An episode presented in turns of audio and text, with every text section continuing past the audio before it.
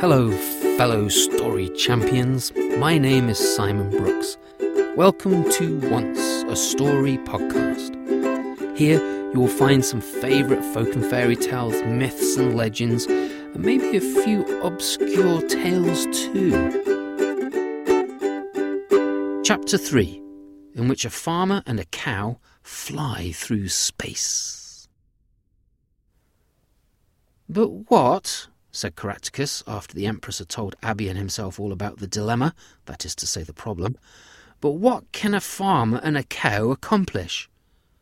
The Empress Erhard looked sternly upon the farmer and the cow and said, You will need to get together all the leaders of all the countries and tell them about the errors of their ways.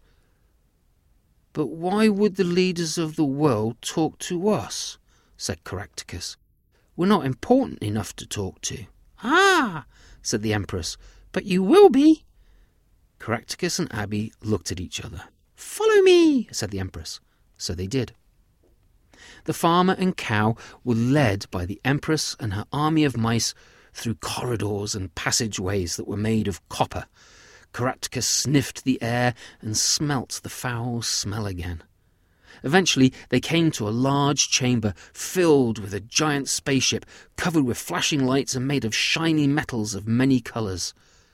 When you fly back to Earth, as you call it, in this machine, in the middle of the day, said the Empress, everyone will want to talk to you. An army of mice made a line up to the spaceship's entrance, and the Empress motioned the farmer and the cow to enter. Empress Earhart bowed and said to them, Please do not let us down. We will do the best a farmer and cow can, your empressness. Caractacus bowed, and Abby shook her head.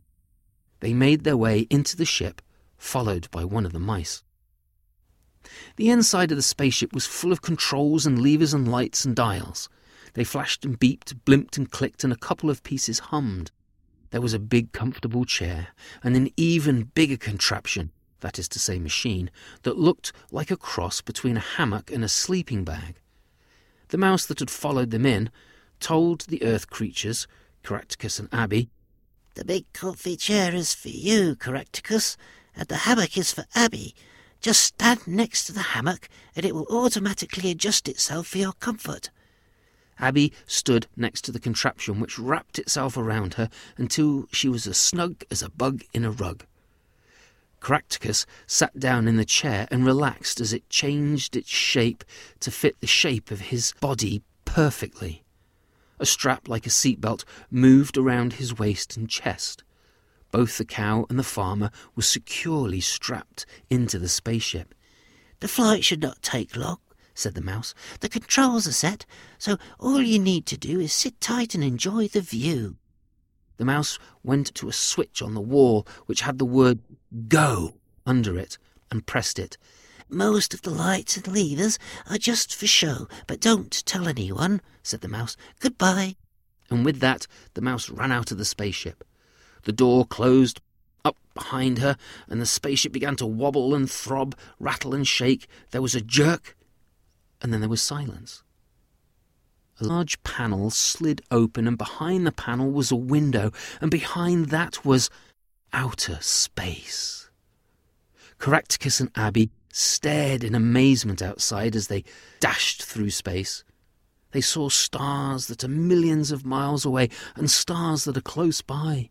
They flew by shooting stars and satellites. Caractacus thought he saw another spaceship flying by, but it moved so fast he was not really sure. At the time, the two passengers of the spacecraft could see planet Earth, which grew and grew as they got closer.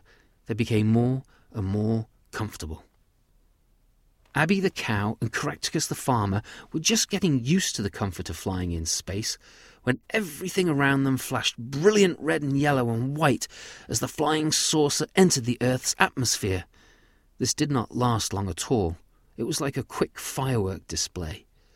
Now they could see the countries below them between gaps in the clouds. They saw Russia, Japan, and China floating above Australia and the Philippines. As they moved about the planet, they saw most of Brazil and its forests and parts of Peru and Argentina. As they got closer, they saw parts of America, a big chunk of Canada and Greenland. The spaceship tore through the sky. They could see the great continent of Africa in the distance. As they got closer and closer to Earth, they were moving towards Europe. The United Kingdom was hidden beneath large patches of cloud. They saw Spain and France, and off in the distance they could make out Scandinavia to the north and Turkey way down to the south. Below them, and getting closer all the time, were the countries of Romania, Poland, the Czech Republic, Italy, Germany, Hungary, Yugoslavia, and Austria, but the small country of Switzerland was getting bigger than all the others. The spaceship came to a stop over Switzerland. Caractacus looked over at Abby, and she looked back at Caractacus. I wonder why they have stopped here, wondered the farmer out loud. He looked back out at the window in time to see a jet pass by. It was a military jet. It was not long before there were quite a few military jets flying around the spacecraft, looking at the flashing lights, admiring the different metals the craft was made of.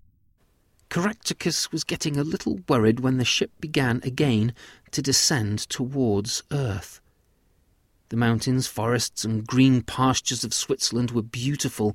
The towns got closer and closer until they could see people clearly. People were looking up and pointing towards the spaceship that Caractacus and Abby were in.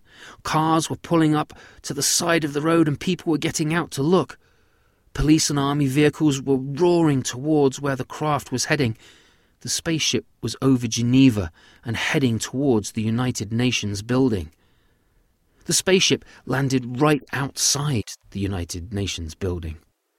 Caractacus and Abby did not realize that today was the first day that all the world leaders, heads of state, kings, queens, chiefs of all nations, and presidents were meeting to discuss matters most urgent. As a result of this, all of the world's press were there to record the event. When the spaceship landed, the craft was surrounded by helicopters from both the press and military.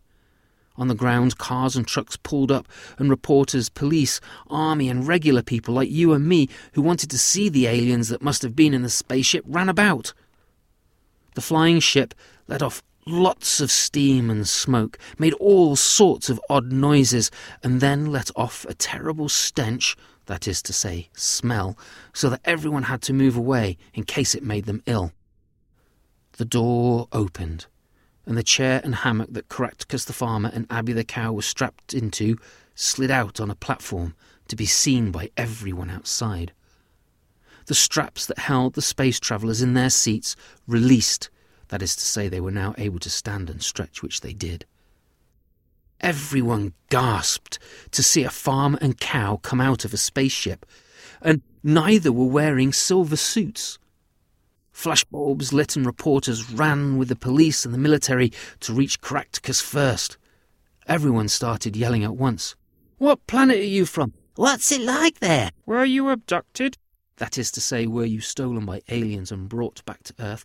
Are you aliens? Do people on the planet you come from look like aliens we've seen on television, or do they look like cows and humans?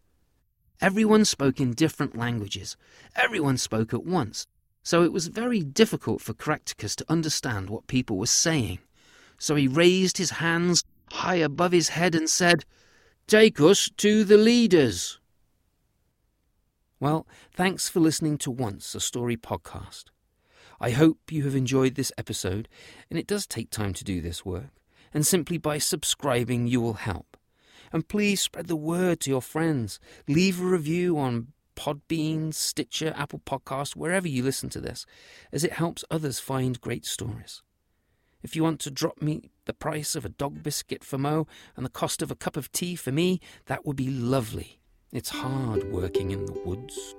You can also become a patron and pay as little as $1 a month as much as you think it's worth. If you become a patron via Patreon at www.patreon.com forward slash Simon Brooks, you get extra resources and outtakes.